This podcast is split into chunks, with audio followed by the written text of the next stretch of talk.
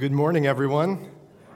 Welcome to worship. For those of you online, welcome. We're glad that you're joining us here as we worship the Lord together. It is, uh, it's a beautiful morning. If you like fall, like I do, uh, it's such a refreshing time to come out and to be reminded of He who created all things and, and, and why we're here today. So glad that you're here to worship with us. You know, as we think about coming to worship the Lord and celebrating Him, there are things that we have to celebrate in this world. I know later on this week we'll be celebrating the, the marriage of Paul and Nina Garofalo, Nina Garofalo and Paul Camargi. Uh, it'll be a great time to celebrate what God is doing in their lives. Today, we're celebrating a couple of very special birthdays. We have Betty Carl, who's turning, well, I won't say her age because that's, that's a big thing. 34. 34, yes. 34. and what a blessing it is that we can celebrate with her and remind her that we love her, and we're so thankful that God has placed her in our community. And of course, Amy Disney, who you can't see right now, but she is hard at work in the booth helping to make today happen. And of course, we are so thankful that God has placed her in our community of faith as well. So happy birthday. My gift to you is I will not sing a solo of happy birthday for you. So that's how much I love both of you and all of you online as well. Hey, as we, as we enter into this time of worship, I wonder if you'll allow me to ask the Lord's blessing on our time. Let's quiet our hearts in prayer together. Heavenly Father, we love you, and we are here because of you. Lord, we, we know that there are circumstances in our lives that are very pressing and, and, and ask much of our attention and our hearts. But Lord, at the end of the day, or even in the midst of the day, we want to recognize that that it's because of you that we are here. It's because of you that we will persevere through the challenges and the circumstances of our lives. It's because of you that we can celebrate things like a, a birthday and uh, a, um, a, a wedding, a, a, day to begin um, a, new season in, in a relationship, the relationship of marriage. And so, Lord, we are here to worship you. We thank you that, that you have carved out this space for us in the week where we can quiet our hearts and minds, where we can, we, we can intentionally place the burdens that are in our hearts aside and trust that you are, you are in control. It will be fine. That they'll, you know, in strange sort of way, they'll still be there when we, when, when we go out into the world from our worship. But Lord, this time of worship is vital. And so may your Holy Spirit do a work in our hearts, not just to, to uh, encourage us, but to strengthen us and to equip us to walk by faith, to trust in Jesus, and to trust in only Jesus for our hope. And so we do that now, Lord. May your Holy Spirit work in us as we pour out our praise to you. And we pray this all in Jesus' name. Amen. Before we begin this song, I want to ask you a question. Uh, and it may come across as, as a bit of a joke, but it's not. Has your singing ever made it difficult for you to truly worship Jesus? Yes, yes. She, thank you. That's I wasn't expecting response, but that's what I'm looking for. That's great. Yes, right now it could be different for some people. Right? You might not think that your voice is good, and so your uh, your praise is um, inhibited. Right? Maybe you think your voice is great, and so actually, your humility is inhibited. I'm, I'm serious. I'm serious. I'm serious. Uh, you know, I know folks who'll be like, I want to praise Jesus. I want to sing, but uh, my voice is no good. And I feel like the Lord would ask those people to like cut loose. Then there are some folks who have spent $100,000 to learn how to sing well. I happen to be one of them. And I constantly have to check my heart when I'm worshiping the Lord because there are moments in the middle of a moment of praise where I can go, Ooh, I could do this with me. And it becomes about me all of a sudden, right? The singing becomes about me, not about the Lord. Now, I, I say this. I say this because we are in an interesting season. And uh, often, when the Lord wants to get at something inside of you, He takes away the thing you rely on. So I've been thinking a lot about this, especially because of a conversation I had last week with one of our congregants who said, You know, I really listened to you this week when, when you said, Don't, you know, don't worry about singing. Listen to Jesus. See, meditate in this moment. And at the end of the service, this person came to me, they were tears in her eyes, and said, I just had an experience with Jesus that was that was different than anything I had experienced before. I really meditated. I really uh, listened to what you were singing and what you were saying, and I can't explain it right now, but something, something happened. It's so easy to make your worship a crutch. And that crutch gets in the way of relying on Jesus or even listening to Him. So this morning, we're going to sing a very simple song The More I Seek You. The more I seek you, the more I find you, the more I find you, the more I love you. We're going to sing a very simple song this morning. And in the middle of it, we're going to give space. We're going to give some space for you to just commune with Jesus. Now, there are a lot of expressions of worship. Some people like tambourines, some people like flags, some people swing snakes. There's a whole lot of stuff going on, right? I've been to all of those churches, okay?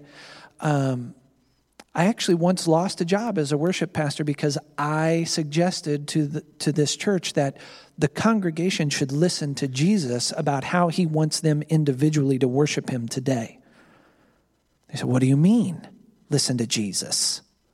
I said, Well, sometimes people who like to stand up and wave their hands around and be seen, Jesus is asking them to sit down and listen. Sometimes people who like to hide and never be seen, Jesus is asking them to stand up and be counted. So this morning, as we sing, I just want you to listen.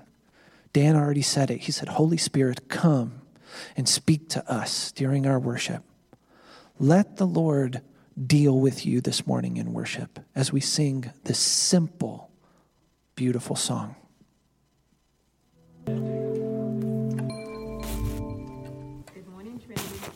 Our Bible passage for today comes to us from John chapter 9, verses 30 through 41. I am going to be reading from the New King James Version. The man answered and said to them, Why, this is a marvelous thing that you do not know where he is from, yet he has opened my eyes. Now we know that God does not hear sinners, but if anyone is a worshiper of God and does his will, he hears him. Since the world began, it has been unheard of that anyone opened the eyes of one who was born blind. If this man was not from God, he could do nothing. They answered and said to him, You were completely born in sin, and you are teaching us? And they cast him out. Jesus heard that they had cast him out, and when he had found him, he said to him, do you believe in the Son of God? He answered and said, Who is he, Lord, that I may believe in him? And Jesus said to him, You have both seen him, and it is he who is talking with you. Then the, then the man said, Lord, I believe. And he worshiped him.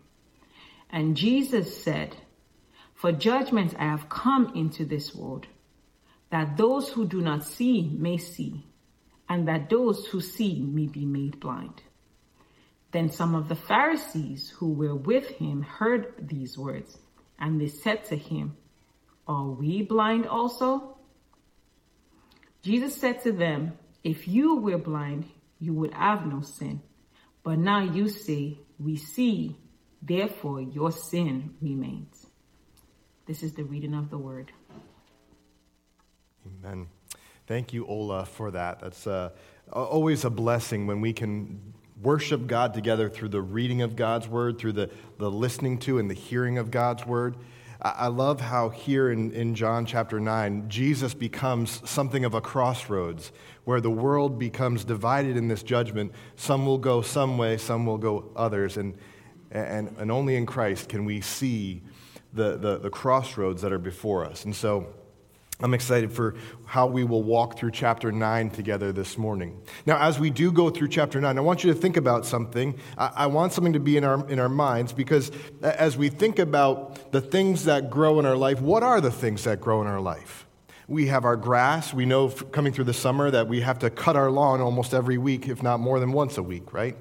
Our belt sizes grow. We oftentimes know that around the holidays that, that we notice, so we've got to extend out to the next belt loop, uh, or maybe this is just me, actually. But anyway, we know I like to talk about food. Chia pets, chia pets grow, right? What about our faith? When you think about your faith, is your faith something that you, when you think about, when you imagine, when you, when you kind of have a, a perspective of, is your faith something that grows? Or is it something you have or you don't have? See, I think we typically view faith as something we either have or we don't have. If it was to be our status on social media, it would say things like, uh, I'm a believer, or I've been born again, or I believe in Jesus. It almost depicts this snapshot moment in your life where you made a decision and that's marked in time, but that's all that really describes. See, I think these headlines betray the nature of what our faith truly is, the, the nature of what faith does in our lives and how it shapes our character and our being. I think it's more helpful for us to think of faith as more of a journey or a process than a snapshot moment in our lives. In the Bible, Jesus says that if you have faith like a mustard seed, you can move mountains. But, but consider this for a moment. Why, why didn't Jesus say if you have faith like a ball bearing or faith like a pebble, you will be able to move mountains? See, it's because those things don't really grow. Whereas a mustard seed, if we have this image put up, this tiny, small seed, this seed which may have been, been considered the, the least of these among seeds, becomes a, a giant tree, grows larger than, Jesus says it grows larger than any plant in the garden right? This tiny seed it has this process of growing into this gigantic garden or gigantic plant in the garden that's larger than any other plant. See, we're not wrong to consider the power that some small seed can become so large, but but the problem is, when we think about faith, we oftentimes think of the beginning and the end, and we don't really think about that faith is the fullness of that process from when it grows from a seed to a giant tree. That there's this growing process that makes up all of what it means to have faith. See, I think what Jesus was challenging his disciples to consider is that, that it's not so much that we should see uh, our, our faith as, as, as receiving a high school diploma or a college diploma, but more uh, uh a, an aspect of our character and our being that grows and grows and grows as we learn to trust more and more in our relationship with Jesus and only Jesus. In John chapter 9, Jesus is revealing something about his nature that, it, that shapes our faith, that, that moves our faith from this tiny mustard seed to, to, to us capturing this perspective of faith that allows it to grow into a giant plant. Right? He, he reveals an answer to a question that, on a human level, I guarantee each and every one of us is asking, whether we recognize it or not. Every human being on this planet, whether they realize it or not, whether they recognize it or acknowledge it or not, wrestles with three questions over the course of their lifetime that they want to know answers to. They, they want to know where do I come from? And this is not going to be resolved by ordering one of those DNA kits online that you can send away and find out your, where your heritage is from. That's all beneficial and meaningful and, and, and enjoyable to do, but it doesn't truly answer the question where do I come from? There, there's the question of what's wrong with this world. Every one of us understands that this world is not how it should be, that it's not good, that there are plenty of things that are wrong with this world, and yet we wrestle to understand what is it that's actually wrong with this world? Why is the world the way it is? And then the third question is what's going to fix this world? What's going what's gonna undo the famine that we see, the, the, the violence that we see across our nation and across the world? What's going to restore peace? What's, what's going what's to deal with the suffering of those who are going without? See, I think we all wrestle with these three questions, and I can guarantee that, that everyone in this room, everyone gathered with us online, wrestles with these three questions, if not now, at some point in their life. They will reach this moment where they will realize that this world is not all that it is, and that until they grasp these questions themselves, they will not be satisfied. Now, here's the thing as you answer these three questions, I think that's, that, that becomes the, the foundation for which what we would describe as your worldview. Your perspective about not just this world and where you've come from, but where you're going and what will, what will ultimately make a difference in this world and in your life and in the lives of your family members. And though I can guarantee that we all hold to a worldview, I can't guarantee that we all hold to a, a, Christian worldview. Broadly speaking, a Christian worldview recognizes that we've been created by the God of the Bible, and that part of his creation, his, not part of, his entire creation, was actually broken in sin. That sin is the root cause of all that is wrong with this world. Not, not just our personal sin, like when I, you know, if I were to snap at my children or my wife and, and kind of lose my temper. We're not talking about that kind of sin. We're talking broader, bigger, this metaphysical reality that sin has broken the peace that God created our world with. And so we're left with that third question how do we fix it? How do we fix what is seemingly unfixable? Well, the answer is found in only Jesus. only Jesus can, can, can come and fix what is broken in this world. Only the one who created this world can, can enter into the creation which he made, bear the curse of the brokenness of sin, and undo the damage that's been done. We read in, in John chapter 9, the first few verses of, of the chapter. As he passed by, as Jesus passed by, he saw a man blind from birth. And his disciples asked him, Rabbi, who sinned, this man or his parents, that he was born blind? Jesus answered, It was not that this man sinned or his parents, but that the, the works of God might be displayed in him. See, what we understand about Jesus, what, what we, when we consider the life of Jesus, would, we understand that his life, his being, his presence in this world gets to the point of answering some of these very basic questions that we all wrestle with. Jesus was sent with a purpose. He was sent with the purpose to shine a spotlight on the Father, to shine a spotlight on the work of the Creator and what He's doing to fix what is broken. Last year, my wife and I were traveling. We, we were at uh, JFK Airport, and we had some time before our flight was to take off. And so we were walking around, and, and wouldn't you know it, we saw uh, an actor named Michael Kelly walking through the airport. And Tara's a bit more bold than I am. I don't know if, if you've caught that yet, but, but uh, you know, both of us are kind of like, you know, we just been watching, I'm sorry, the show was uh, Jack Ryan. That was a little bit of a, a, brain lapse there. Sorry about that. Jack Ryan, right? It's, that, it's the, the Tom Clancy novel that was made into a, a movie, and now they're making it as a, a TV series on Amazon. And, and, and, Michael Kelly plays this FBI agent, I think, uh, or this like kind of office head down in South America. And, uh, and so anyway, we're, we had just been watching that, and, and we see him walking through the airport. I'm like, Tara, Tara, I think that's him. I think that's him. So she starts shouting, Mike, Mike! You know, she's, she's pointing attention at him and, and I'm kind of like getting nervous and, and, and like, not pretending I don't know her because I love her, but, but, but certainly, you know, a little bit nervous. And, and, and his response, uh, may, you know, I'm going to give him the benefit of the doubt. Maybe he didn't hear her, but I'm pretty sure everyone in that area, in that, that kind of gate area, heard her. Mike, Mike, you know. But he just kind of put his head down and, and kept going. He didn't want the spotlight. He didn't want the attention, right? He, he didn't want people's attention drawn to him and to see, hey, here's that actor from the show on Amazon. Now, that's not true when it comes to Jesus. Jesus isn't looking for, for just attention, but his purpose in coming to this earth was to, to make known the works of the Father, to, to shine a spotlight on the Creator, to, to shine a spotlight on the Father in heaven. That's what we hear in John 9, verse 3. It was not that this man sinned or his parents, but that the works of God might be displayed in him. Now, in the ancient Near East, the, the religions that often uh, understood affliction understood that if someone was afflicted, it was oftentimes because of some personal sin that they had committed.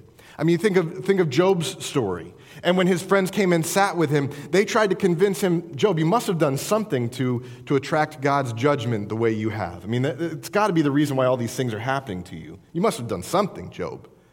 But Jesus' point is no, no, no. Uh, afflictions in our lives are not always there because we've made bad choices and we've sinned. Now, granted, I've made sinful choices in my life, and I've dealt with the consequences of it. So it's not completely irrational to think that that could be the case. But Jesus' point is sometimes our afflictions have no other purpose than to shine glory upon the works of God in our lives, to see what God can do. And Jesus is there as a spotlight, shining it on this man, saying, No, no, no. This man hasn't been born because of some sin, uh, born blind because of some sin that his parents committed or because of something he's done, but that God's glory could be seen in him. Let me show you, Jesus says. Jesus is drawing our attention to God in a way far greater than Tara drew the attention to Michael Kelly in JFK's terminal. Now, what we need to understand is this, this this purpose that Jesus fulfills when he comes to this earth has been long anticipated. It shouldn't be a, a, a surprise to Jesus' disciples that this is what he would do when he came. Because this is something that's been written about for many, many years before Jesus came. In Isaiah chapter 29, Isaiah the prophet declares, Is it not yet a very little while until Lebanon shall be turned into a fruitful field, and the fruitful field shall be regarded as a forest? In that day, the deaf shall hear the words of a book, and out of their gloom and darkness, the eyes of the blind shall see. Now, Isaiah's not describing this crowd where all of a sudden people who are deaf will be able to hear and people who are, who, have, who are blind will be able to see. He's talking about a spiritual reality that when God's chosen one comes to this earth, he will do a work that, that, that actually undoes the blindness that we are living in, a spiritual blindness, so that we can see God's truth, that we can see truth as it is and live into that place. Like we sang in the song, the more I seek you, I know you. The more I know you, the more I love you. There's this path of our faith that leads us into this deeper place of love and affection for God. And it happens when Jesus, it begins when Jesus restores sight to the blind and, un, and, unplugs our ears so we can hear clearly the truth that he declares. But it's not just that Isaiah anticipated this. This is something Jesus declared when he, when he came. After, you know, in, in the Gospel of Luke, when Jesus is, uh, he goes into the desert and he's tempted by Satan. And then he, he comes through those 40 days of temptation and, and he goes into the temple on the Sabbath. And, and, he stands up in the temple and declares the, the words of, let me just read it. It's not going to be on the screen, but he declares these words of Isaiah 62. Uh, and, and not only does he declare them, but, but he tells the people there in, that, listen, this has been fulfilled in your hearing, in your presence. What you have long waited for has come. It's now, and it's found in only Jesus. Listen to what, what uh, the prophet Isaiah declares over 700 years before Jesus comes. The nations shall see your righteousness, and, and all the kings your glory. And you shall be called by a new name that the mouth of the Lord will give. I'm reading the wrong passage.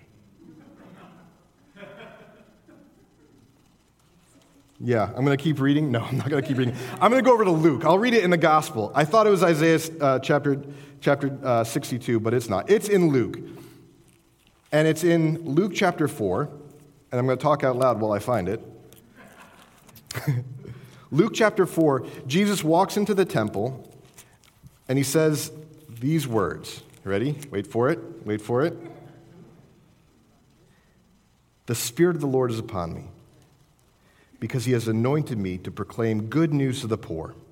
He has sent me to proclaim liberty to the captives and recovering of sight to the blind, to set at liberty those who are oppressed, to proclaim the year of the Lord's favor.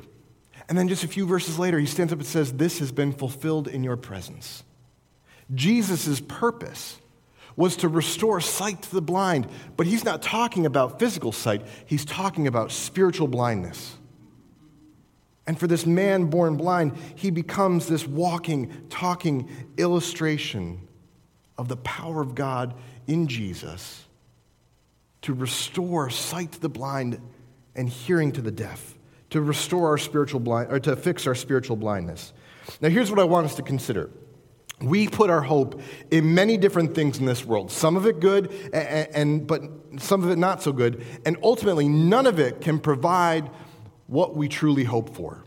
None of it can actually provide a, a, a, this healing, this restoration in the depth of our being that we truly long for. This ability to see truth, to see the world for what it is, and to understand God's plan and what He will do, and live in that hope to know that there is a future where God is victorious, even as He is today. We hope in things like money and medicine. We hope in, in one another. We hope in governments or, or, or even at humanity as a whole that, that you know, we, we say, hey, things are bad, but humanity can pull through this. We can do this. But each of these examples where we find our hope have, have let us down, or they will let us down at some point. We can, we can talk to someone, we can, we can ask someone, and they'll tell us, listen, you're hoping in that, and that's, that's wonderful that you have hope in something. But let me tell you, that's not something that's going to provide what you hope for. It's not going to be faithful in the end. Only in Jesus can we truly have the hope that we long for because only in Jesus, only in Jesus is the creator and the creation brought together in one. Only Jesus is both God and man. Only Jesus brings what is divine and what is created and brings them together in himself that we can find the true fix that our world needs. Only the one who created us can fix what is broken in us. Now, think about this for a minute. If your car is broken, can it fix itself? No, right? When, when your gallbladder stops working, can you just kind of like grin and bear it and eventually it'll figure itself out and start working again? No, no. Why do we believe then that when there's something broken inside of us, when there's something broken deep down in our soul, that it's something we can just find a way to overcome in our own strength, that, that somehow we can fix it ourselves.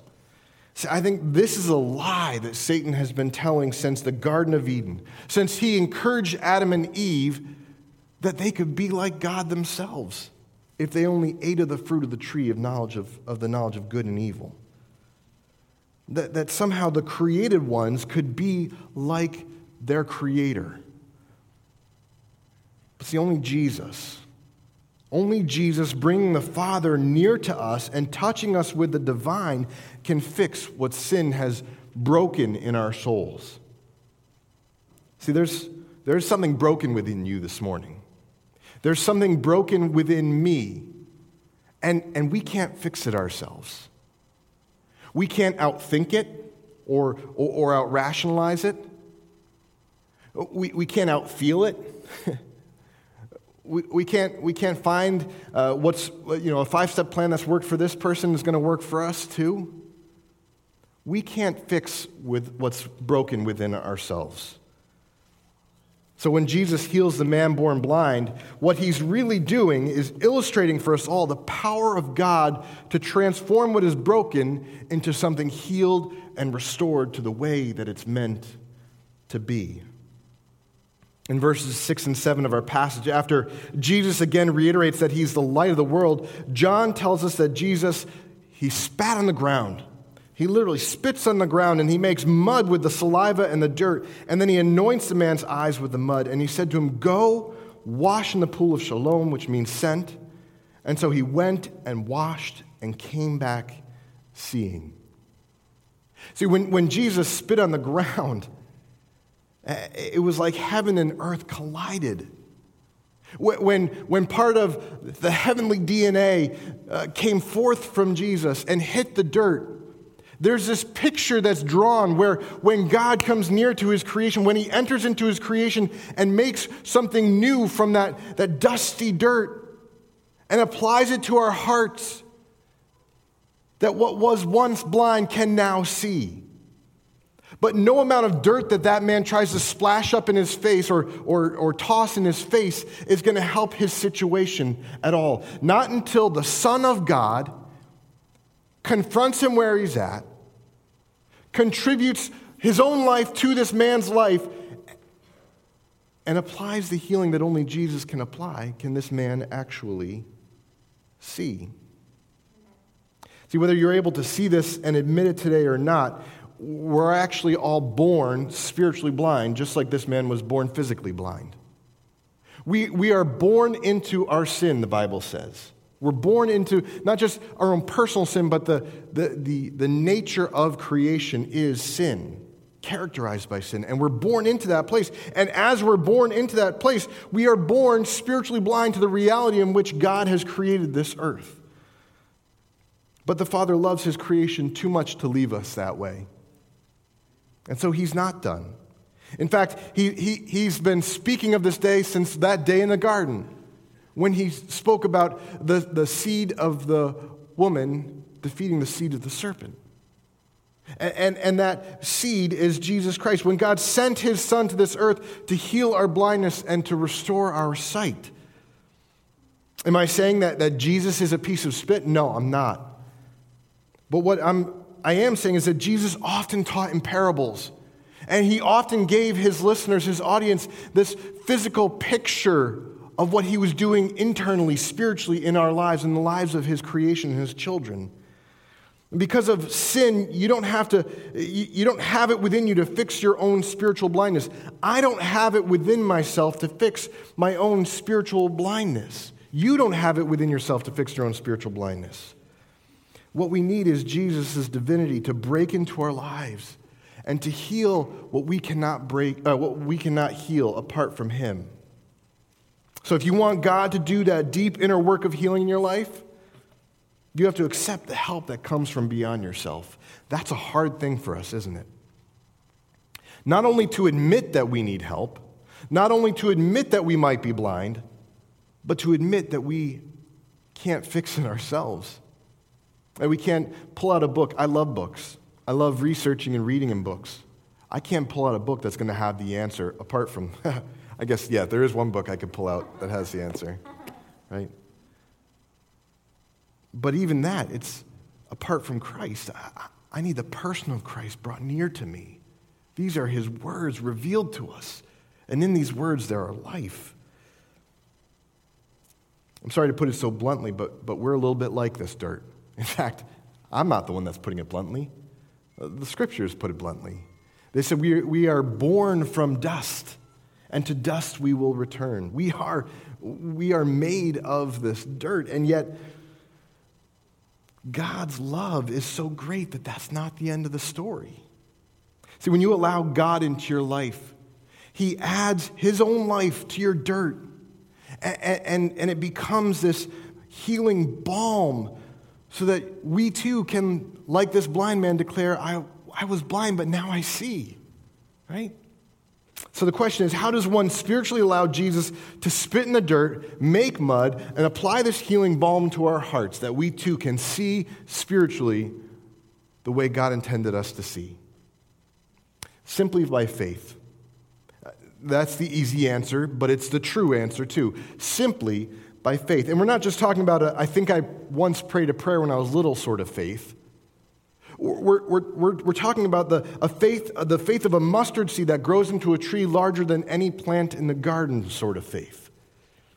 At the beginning of chapter 9, when we first read the verses there in chapter 9, the man born blind, he's sitting outside the temple begging for money because he doesn't know what else to do.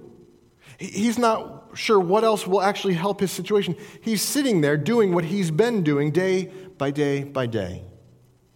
And by the end of chapter 9, this very same man is no longer sitting outside the temple begging for money. He's on his knees worshiping Jesus, declaring that Jesus is the Son of Man. This doesn't happen in one quick moment. I mean, it helps when we read the scriptures and we read a chapter and we, we can kind of see uh, the beginning and the end all in one sitting. But for this man, it doesn't happen in one quick snapshot of a moment.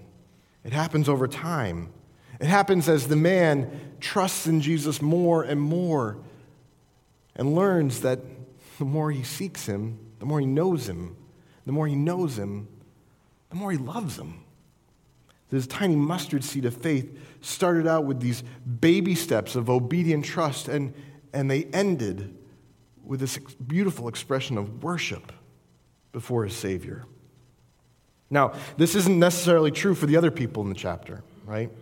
If you look at the lives of, uh, of his parents, uh, his parents were afraid of the Pharisees. Out of fear of man, they were not obedient to trust Jesus, to seek him, to know him, and to love him.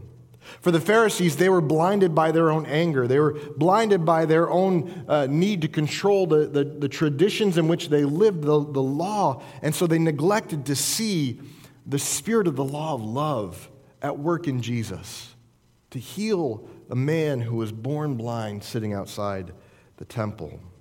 But for the man who was born blind, you can actually read the chapter and track how his faith grows, right? Uh, when Jesus put mud on his eyes and told him to go wash in the pool of Siloam, he obeyed. He got up, he went, washed his face off, and he came back seeing, right? I mean, that's as simple as John puts it. Step A, step B, step C. He, he didn't take any side, you know, side paths or anything like that. He didn't get distracted. He, he just did what Jesus said to do. All right, I've got this mud on my eyes. I don't know what else to do but go and wash my face off and, and, and see what happens. That was just the beginning, the, the early stages of his faith, because after that, his faith grew that when he was under pressure of the Pharisees who had threatened to cast anyone out of the synagogue who declared Jesus to be the Savior, he's like, listen, I can't deny what happened. I'm not going to, it's, it's more untrue for me to say to you that, that this man's a sinner than it is for me to say, this is what happened, and that's all I can declare. I don't know uh, more about him than what I know and what I experienced. I was blind, and now I see. And so his faith grew because he was faithful to do what was right and what was true. I'm a poet and I didn't know it. That was not in my notes. I didn't intend to rhyme like that, but I'm kind of proud of myself. But then, after he's been kicked out of the synagogue, Jesus finds him. Jesus finds this man. And, and in this exchange of conversation, we hear the clearest expression of faith confessed to Jesus. Listen in verse 35. John writes this He says, Jesus heard that they had cast him out, and having found him, he said, Do you believe in the Son of Man? The man answered, He said, Who is he, sir, that I may believe in him? Now, something interesting is happening here because for the first time, in, at least in this passage, as we're being told, uh, this man is connecting the voice of the man who put mud on his eyes with the face of the man who is asking him, Do you believe in the Son of Man? Right? There's this moment where uh, this man recognized Jesus' voice because he hadn't yet seen him, and now he sees him face to face.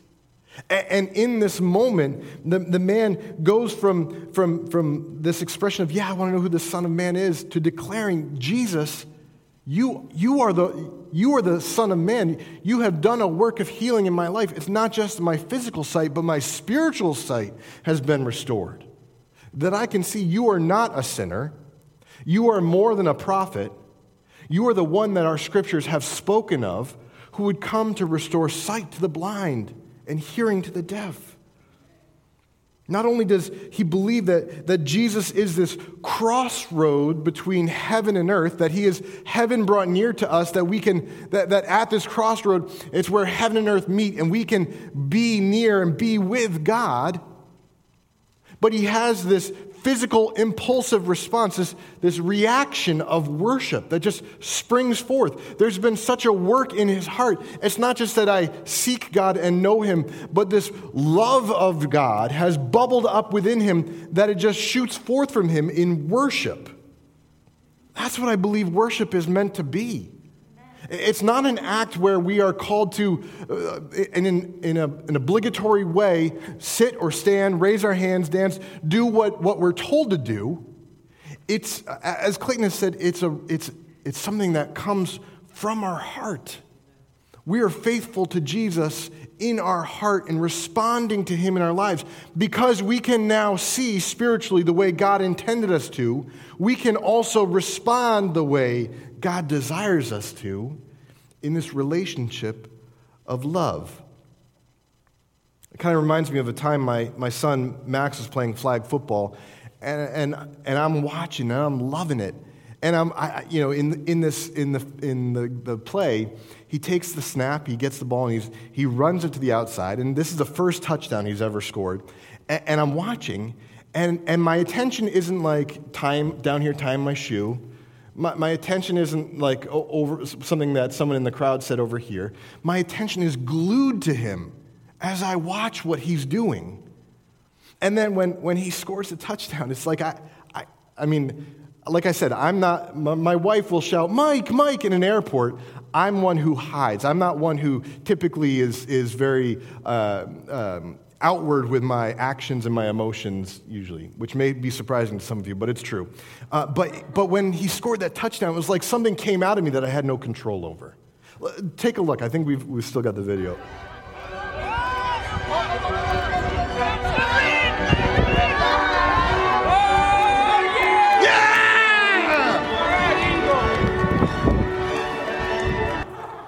When I'm, when I'm having a hard day, I watch that video on repeat, right? It's great. This is this moment of like, I, I, I can't hold it in. It's just got to come out. Is that what our worship is? Have, have we, have we become uh, this man born blind who can now see because of the deep work that Jesus has done in my life, in my heart, that when it comes to responding to him, I can't hold it back? Amen. I'm just so in love with Jesus because I'm so attentive to what he's doing and what he has done, not just in my life, but in this world. Because that's why he came. Jesus came to seek and to save what is lost. And that comes in those moments when we need to recognize that, that we are blind and in need of that help coming from outside of us and at work in our lives. See, there are, there are many things that grow in our world our grass, our belt sizes, chia pets, but nothing is more wonderful as it grows than our faith and trust in Jesus, as He heals what is broken inside and reveals not only to ourselves but to the world who God actually is. See, the, the faith of a Christian is not summed up in a prayer that, that they once prayed when they were little. Letting Jesus apply his healing balm to our hearts so that we can see is part of that. It's a very important and necessary beginning to entering into the family of God. But faith is something that continues day by day, every day after that. As we increasingly trust in and depend on and, and obey Christ Himself. This morning, maybe you relate most to the man born blind outside the temple. You woke up this morning, and, and today's just like any other day, setting up shop, doing the same thing you've been doing every other day for as long as you can remember, hoping that one of these days your circumstances will change. Your life will change. Something will happen that hasn't already happened. Maybe you relate to the man after he was healed, but you're not exactly sure what's going on yet. You just know that, that this is something special that happened. And so you're a little bit further down the path of faith and your faith growing. Maybe you relate most to the man on his knees worshiping Jesus. And, and here's the thing I would venture that, that for many of us, that, that, that not as many of us relate to the man at that point in his faith journey as we'd like to admit. That, that there are more of us who would like to be like this man on his knees with this unhindered worship of God. Well, regardless, don't, don't let Satan's whisper of discouragement stop you from continuing to draw near to Jesus in faith.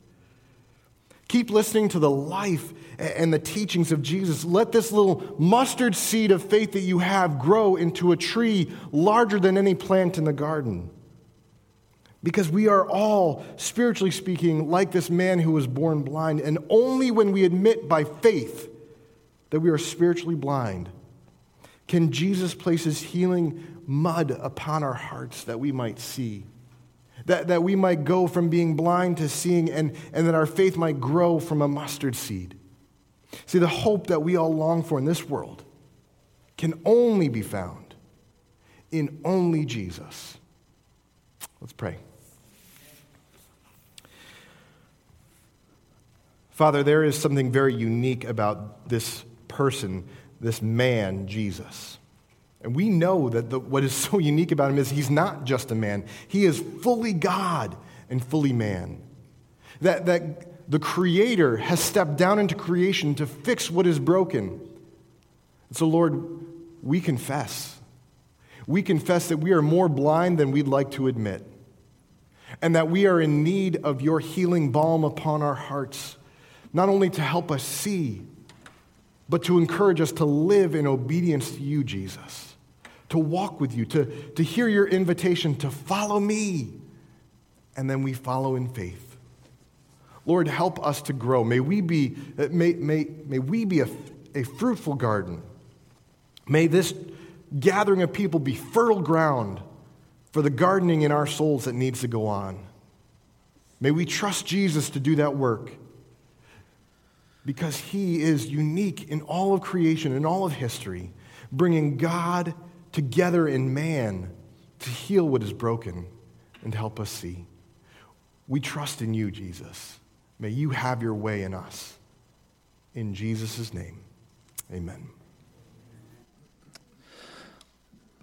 I don't do this very often, but we're going to call an audible real quick. We're going to sing that first song again. Over and over. Dan keeps saying, the more you seek him, the more you see him, the more you see him, the more you trust him. And, and I'm thinking about this man for whom Jesus anoints his eyes, which is a nice way of saying spit on his face. Uh, and heals him. He was blind, and now he can see. That, I've often understood faith to be confidence through experience. Do you think when somebody asked that man, like, my arm hurts, my arm's broken, do you think Jesus can heal this? How quickly did he say yes? Right? He's like, Well, I was born blind. He healed me. I'm sure he could heal you because he's got a confidence. So, my prayer for us this morning is that we would ask to see Jesus in more places, right? Because I know where I have seen him do something in my life, I am confident to tell others he can do it again. How many people here have ever been healed by Jesus? Raise your hands. Yeah. Yeah, and, and, and for me, I don't mean like I took medicine, got healed, thank you, Jesus. I mean like reoccurring, debilitating injury. My friends and team members prayed for me 24 hours later, problem solved. And that was 13 years ago. Never has this reoccurring injury come back. I had the same problem for seven years. Miracle. So when somebody goes, you think Jesus can fix this? I go, Yes, yes, absolutely. The number of times that Jesus has given me a promotion, I consider this a promotion, and I took a pay cut to get it. But I consider this a promotion to be here with you. So when somebody goes, ah, oh, things at work are just not good, do you think Jesus can fix this? Yes. Yes, he can. Because I've seen him do it and I have faith in him. So my prayer for us this morning is that we would ask to see him more. That we would ask to see him more. So we're going to go back. We're going to sing that same refrain. The more I see you, the more I seek you, the more I find you. So let's double down on that this morning. Okay? Let this be a time of prayer, supplication. Let this, let this be a moment where you can ask Jesus to open your eyes to the things he's already done and to the things he's about to do.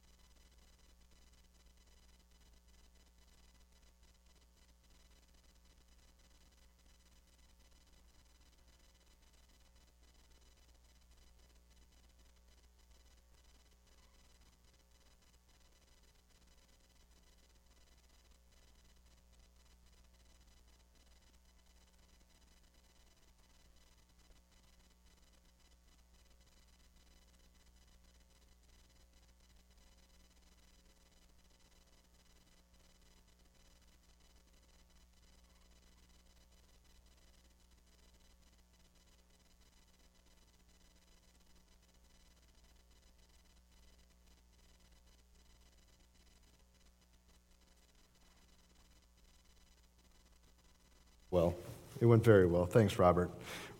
Robert is not only has he become a new father during the quarantining of coronavirus, but he has continued to serve the Lord and serve our youth, and so very thankful for him. He's a great man of the Lord. It has been a joy to worship with you, and I, I, hope, I hope that we understand that part of what it means to gather both online and in person in fellowship together is to encourage one another as we walk by faith, as we learn to trust Jesus more and more and more, and as he reveals himself to us. The greatest miracle that can ever happen is the transformation of our lives, just like we see this transformation of this man's life from being a, beggar with no hope outside the temple to being a, an active worshiper of Jesus by the end of that very chapter. I believe that's true for in my life and in yours, that God wants to do that very same work and it is a miraculous work that He will do. Let's close our time of worship with these words that, that God may bring you grace, mercy, and peace. That His grace, mercy, and peace will be with us from God the Father and from Jesus Christ, the, the Father's Son, in truth and in love. Go in peace.